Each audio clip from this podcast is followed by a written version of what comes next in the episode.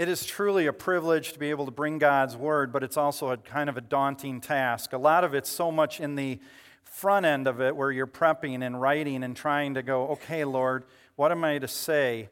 But most of the time, really, what it ends up saying is, Lord, what are you telling me that I need to figure out before I can even say anything to you? But really, the question that we have is this who are we relying on? Or what are we relying on for eternal life? That's really the question. Well, maybe some of you have seen over the years or come across it on social media, or maybe a com- comedian makes a joke of it, or even a politician that's trying to change a law. These obscure laws, they're on the books. The question is, why are they still on the books? Well, let me share just a few of them that I believe I've actually verified that are still in the books. And if, if they're not, they were just recently rescinded. I'm going to pick on a few of our neighbor states. But North Dakota, they forbid serving beer and pretzels at the same time. Wink, wink. Illinois forbids you from giving your dog a lighted cigar no matter how much he wants one. And I'm thinking, was that becoming a problem?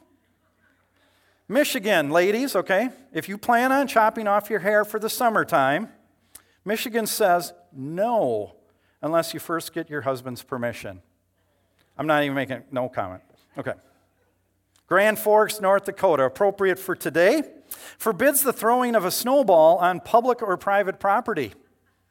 And if that wasn't enough, you cannot throw candy from a float during a parade. See City Code Section 9 2011. I hope they don't have 210 before that. Mill Creek Canyon, Utah has made it unlawful to possess an unleashed dog on even number days. Mm-hmm. I guess dogs are better behaved on odd number days. Little Rock, Arkansas, municipal code has made it illegal to honk your horn after 9 p.m. at any place where sandwiches or cold drinks are served. I guess too many were dropping or spilling them when they got startled by a horn. And Missouri, you cannot, under any circumstance, drive with an uncaged bear in your car. The crazy part is that must have happened more than once for it to be a law, right?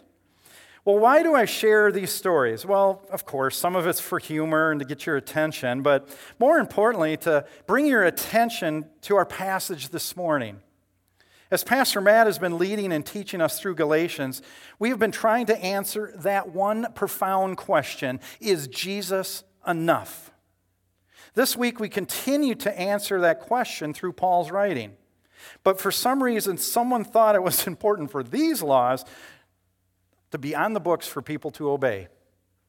Well, the Mosaic law in the Old Testament, as we can read it, were laws given to the nation of Israel, the Hebrews, to, to live according to. And the result was to bring blessing, well, at times, but more times than not, it brought God's discipline for not following as they should. See, God chose to take the old law and replace it with something that was superior and final, something that would last forever. And it was faith in Jesus Christ. So, as we continue this study in Galatians, we're going to see Paul. He's, he's trying to help this young Galatian church understand the true power of Jesus Christ in the gospel of salvation that is by God's grace through faith alone. As Pastor Matt had preached, he says, no fuzzy math. We don't need it. We don't need any additions. We don't need any subtractions. It's faith alone. So if you want to turn with me to Galatians 3, just in a quick review, there were some questions that Paul asked in the first nine verses of Galatians 3. In verse 2, he says this By which gospel did you receive the Holy Spirit? In verse 4, he asks the question For which gospel did you suffer persecution?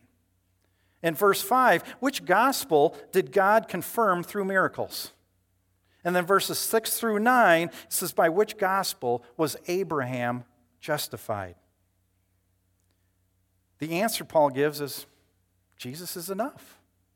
And that salvation's not earned because of good works or being a good person, living a clean life, and so on. Those are all good things.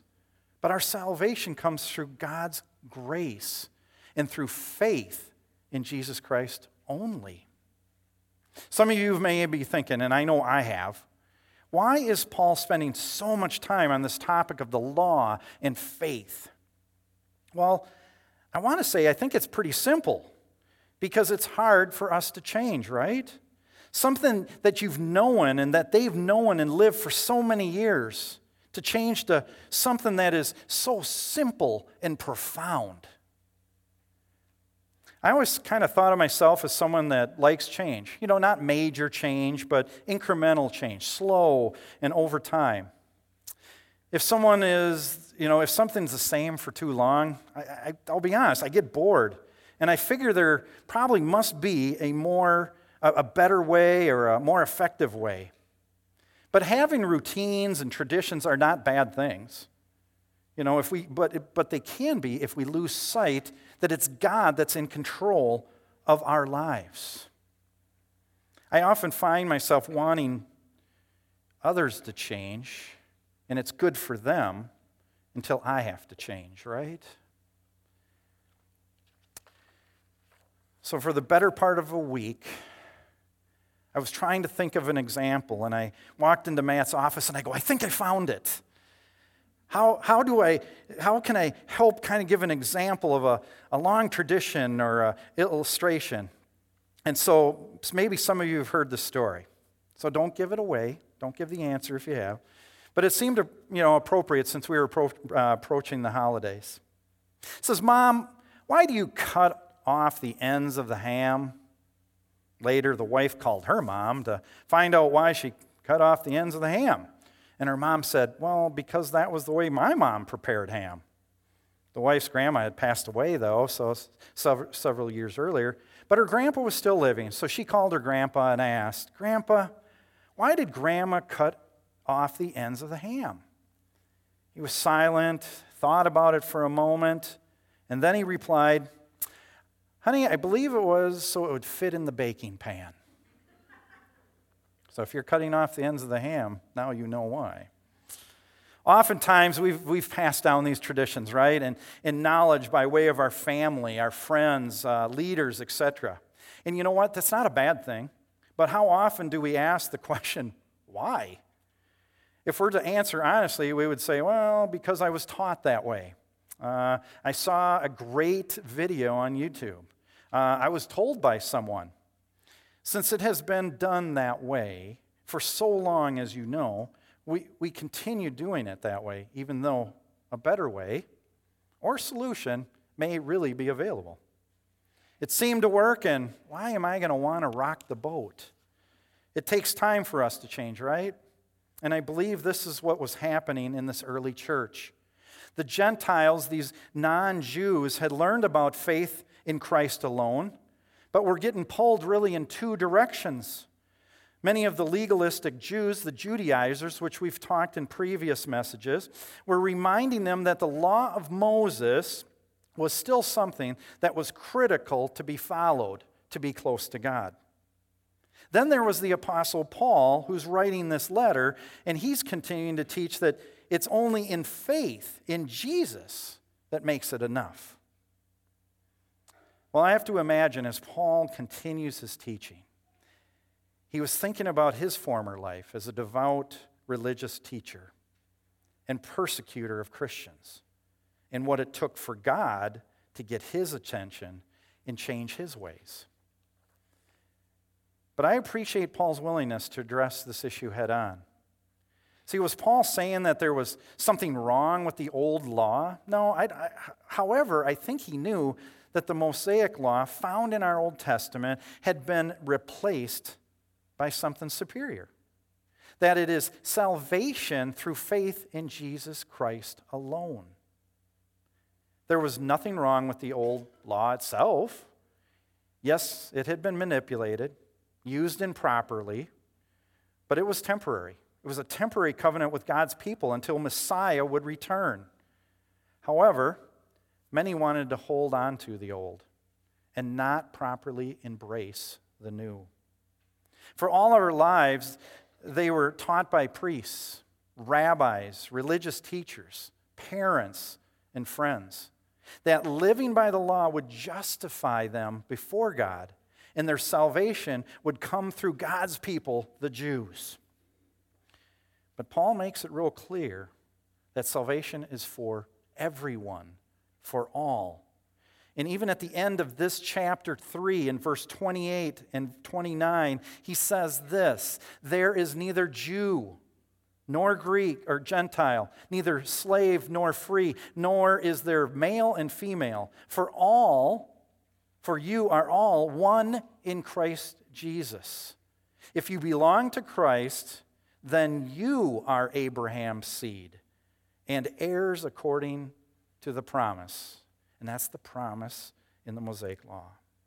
Jews and Gentiles must move from this old to this new, which is replacing all that they know with Jesus Christ Himself.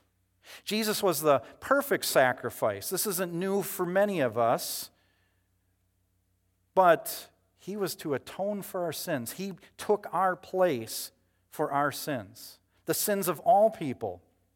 Jesus' action provided the way of salvation, right? To all mankind, once and for all. See, many believe that the law actually would justify them, make them right. It would help them attain right standing before God. However, what they failed to understand is the law would actually condemn them. James 2:10 says this: For whoever keeps the whole law, but fails in one point, has become guilty of all of it. So they would sacrifice their animals, they would pray, they would work as hard as possible to honor God and really hope it was enough. Many believe that the law is what would justify them, um, and, and they, they couldn't get by that. And Paul brings this new thing saying, no, this is superior. This is better. This is profound truth. And they had a hard time moving to it. Well, let's read Galatians 3 10 through 14 and walk through it a bit together. In some of your Bibles, the heading I think is appropriately titled, The Righteous Shall Live by Faith. Verse 10 For all who rely on works of the law are under a curse, for it is written, Cursed be everyone who does not abide by all things written in the book of the law and do them. Now, it is evident that no one is justified before God by the law, for the righteous shall live by faith. But the law is not of faith. Rather, the one who does them shall live by them. Christ redeemed us from the curse of the law by becoming a curse for us. For it is written, Cursed is everyone who is hanged on a tree. So that in Christ Jesus, the blessing of Abraham, there it comes up again, might come to the Gentiles, so that we might receive the promised Spirit. In the last two words, through faith. Did you notice three words that use that came up frequently in this? There's three of them: cursed or cursed law and faith. Paul's now using, I think, a little bit more extreme language when he uses the word curse. Because Galatians, they understand the Old Testament as, as he wants them to understand you're under a curse. One author put it this way a curse is a divine judgment that brings the sentence of condemnation. A simple way to put it would be that we're doomed if we continue down this path to try to justify ourselves through the obedience to the law. It's a 100% failure rate. There's no glimmer of hope. There's no chance of sneaking through. So in verse 10, for all who rely on, or another way you can put it is put their trust in, works of the law are under a curse. Doomed, essentially, for it is written, Cursed be everyone who does not abide by all things written in the book of the law and do them. Oof. And again, this is Paul quoting back to the book of the law, Deuteronomy 27 26. It's interesting to note that if you to, are to look at the context of this passage in Deuteronomy, or that chapter, you see a short list of blessings from following the law, and you see a very, very long list of curses for when you, dis- you disobey it. So if we're cursed, we're certainly not blessed. And I think that is why in Paul, or why in Romans 10, and we see parallel things in Galatians and Romans on these topics. In verse 4, he says, For Christ is the end of the law for righteousness to everyone who believes. See, he wants us to understand that all our good works and our, our acts of righteousness will not amount to anything except our condemnation. The only way to not be condemned by the law is to not have ever sinned. Which, as Scripture says again in Romans, for all have sinned and fall short of the glory of God. God. All doesn't mean most, all means everyone. And the wages of our law breaking is death. Not just a physical death, but an eternal separation from God. Paul's point is rather simple. People who fail to keep the entirety of the law live under a curse. They live under a curse of God's judgment that will come to everyone one day. That means us. So in verse 11, he continues to build on his point that the old law is condemning you. We can't be justified before God by way of the law. That's what he wants us to remember. So in verse 11, it says, Now it is evident that no one is justified before God by the law. Pretty easy to understand. And then he says, The righteous shall live by faith. So we see again those two things the law and faith. But I appreciate, again, what Paul is doing for the readers, especially the Judaizers that would have known the Old Testament law well. He is bringing them now back again to Habakkuk 2. That's five books kind of in from the end of the Old Testament. But for some context, Habakkuk was a prophet at the time that the southern kingdom of Judah was they weren't following God. And they had been warned, and they were doing their own thing and not following the commands of God. So the prophet speaks out about their sin, but no one appears to be listening. And then it's revealed to him that enemies more wicked than the Israelites will bring great suffering their way. And it will be by the way of the Babylonians. And as he struggles with this, God reveals to him that the Babylonians will not go unpunished, but God will triumph over them, but he will use them, the Babylonians, to bring his people back to himself. So in Habakkuk 2 4, the Lord says, and I love this translation of it, it says, The righteous person shall live by his steadfast faith in him. There's something you can take home with you this morning, just that. The righteous person shall live by his steadfast faith in him. You may not see, you know, I think God, in a sense, is saying, you, you may not see all that I am doing, but I'm at work in the midst of the chaos, the persecution, the troubles that surround you, and I'm going to finish my work. But now we see Paul contrasting the following. He's, he's going to now introduce a new term. He uses this word justified, and he says, I know that many times in my past, I've tried to justify my actions for doing something. Many of them were for the right reasons, but uh, to be honest, many of them were just because of my poor choices or bad behavior.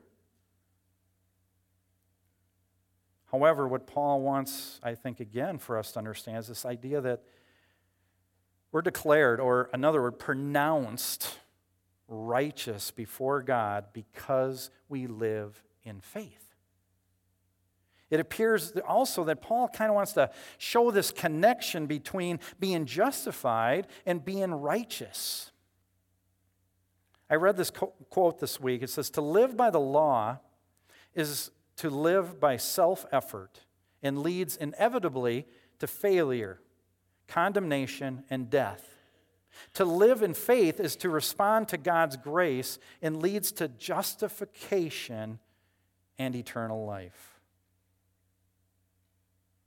We're responding to God's grace, which leads us to justification and eternal life.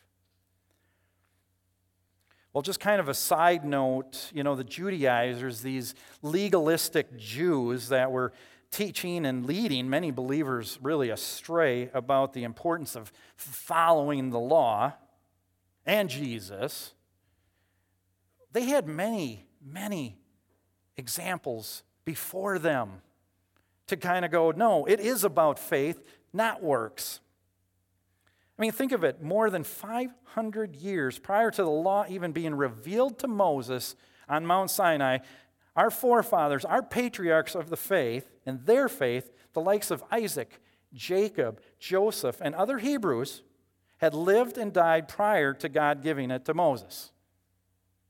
So, how do they reconcile that truth? without any proof or examples. Well, they figured somehow our patriarchs, our forefathers of our faith, knew in some way how to live out the law without it being revealed to them. I mean, that's essentially what they're believing. It was a flimsy argument.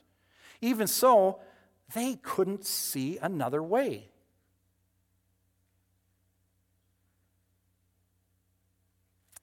You know, they couldn't see the depth that the law condemned them at. They, they could not see or understand that, they were being, that these laws placed them under God's wrath rather than his blessing through faith in Jesus. Well, just in three verses, Paul has, or two verses, he's going to do it again. He's going to bring them back again. If it wasn't enough in the first two verses, he's bringing them back. And so in this next verse, in verse 12, he does it. He says, verse 12, but the law is not of faith. Rather, the one who does them shall live by them. You may see in your footnotes or cross references um, in your Bible or your uh, device that Paul is now quoting from Leviticus 18:5.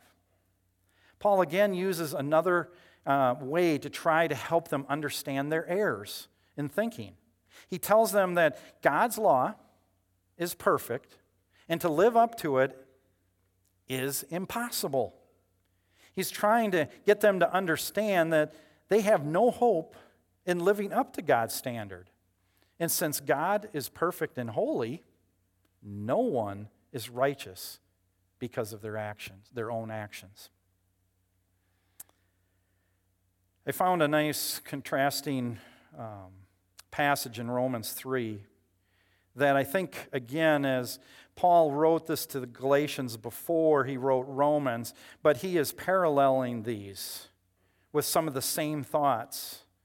In Romans 3, starting in verse 19, it says, Now we know that whatever the law says, it says to those who are under the law, so that every mouth may be silenced and listen to this, and the whole world held accountable to God.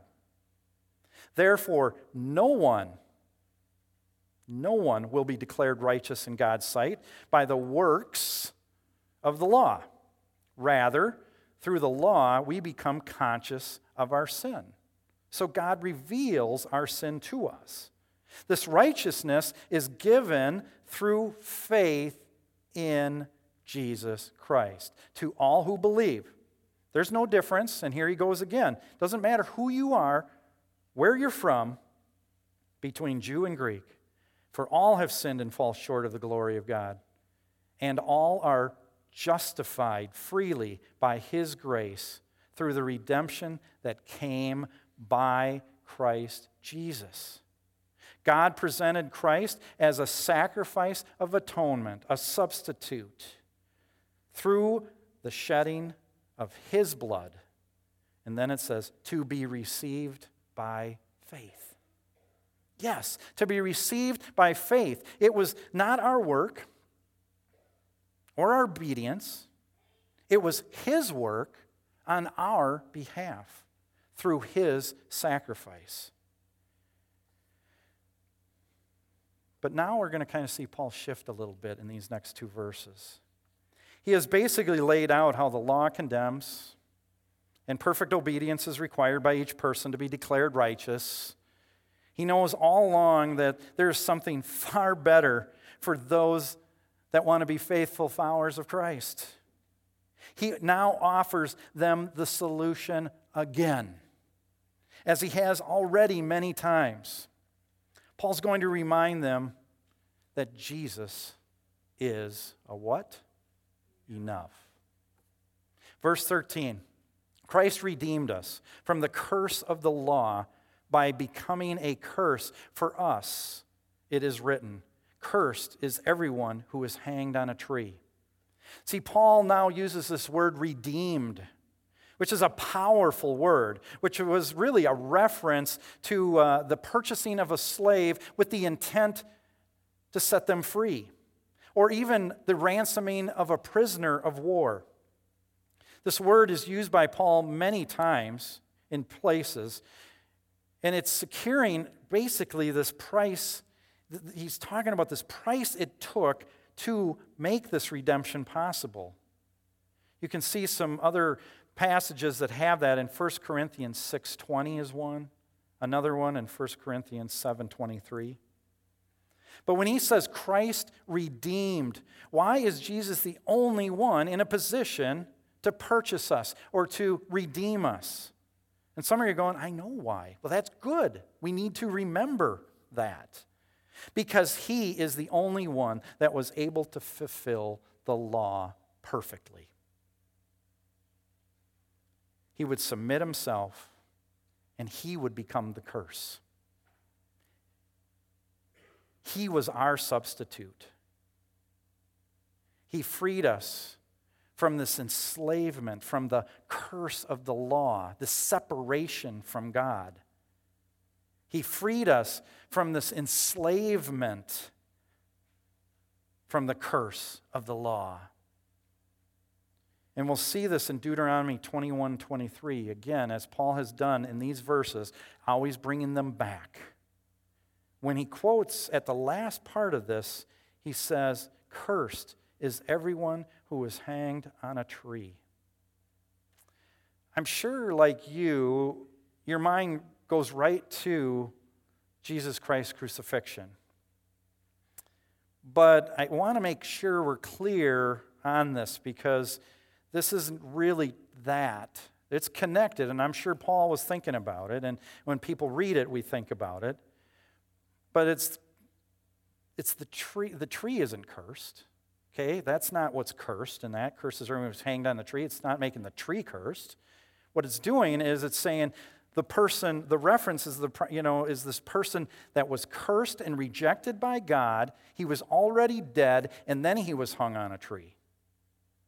He wasn't hung on the tree while he was alive to die, he was already dead. And he was placed there as a representation to people to say this person was rejected by God.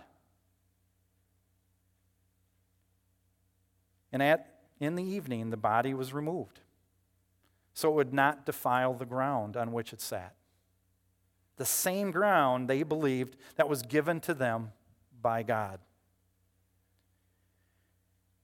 Paul spent a considerable amount of time referring back to the old Mosaic law. And just for good measure, he's going to conclude his thoughts with another one in verse 14, which says, So that in Christ Jesus, the blessings of Abraham, which he references in the previous chapter as well as the end of this chapter, might come to the Gentiles so that we might receive the promised Spirit through faith. So, why would Christ and his Father God pay such a high price to redeem us? Well, Paul shares at least two reasons, and there's more. Number one, God did this in order to fulfill his promise to Abraham to bless all the nations, not just the nation of Israel, all people. Genesis 12, 3. And then also, he did it in order to give us the gift of the Holy Spirit, to give us the power to live for Him and through Him. I think Paul has made his case. He's made it clear that the Gentiles, you have full access to the promise given to Abraham. That's exciting. The Jews believed, though, that that was only reserved for them and no one else. It also seems to show the extent of God's redemptive work that faith in Jesus will justify us through faith. And we will receive the blessing of the Holy Spirit living within us. I love how Chuck Swindoll summarizes this passage. He says, In his plan of salvation, God did not need to relax the letter of his perfect law to accommodate us wretched sinners who couldn't get through a day without breaking it. Instead, he sent his son to fulfill every detail of the law for us and to suffer the law's sentence of death for us. So, the concluding question is what I started with What or who are you relying on? Are you trying to earn your right standing before God, or have you chosen the superior gift of believing that it's your faith and in the grace and love of Jesus Christ that saves? Those of you that keep working and hoping you need to do more with your faith and you got to do all these other things, or those of you that are going, I have no faith at all, but I, I hope I can do enough good works to get on the good side of God. And you're trying and you're tired of trying to measure up, trying to get to where you think I might have a shot. But Jesus is offering this as a free gift. But you know what? Like any gift, we have a choice to accept that gift or not. Are we going to open it and use it or not? So the curse, the good news, the curse has been lifted by the work of Christ on the cross. We just need to turn to Him in faith. Jesus said in John 14, these familiar verses I am the way, the truth, and the life, and no one comes to the Father except through me. Jesus has made it simple. We just need to trust in Him through faith. We can't add anything, we can't subtract anything. We just need to remember that Jesus is enough. Let's pray. Heavenly Father, I thank you for your words that are a reminder that our works are rubbish without faith in you. But Lord, I know for me, I can feel like my faith is not enough, that I need to do more. And this has been a this has been difficult for generations to generations. But Lord, through my faith, I do believe we do good works because you are the you overflow with your spirit into our lives you give us an opportunity to see your work through us. And I just pray that you would use us, mold us, make us who you want us to be through the faith we have in you, because you truly are enough. Amen.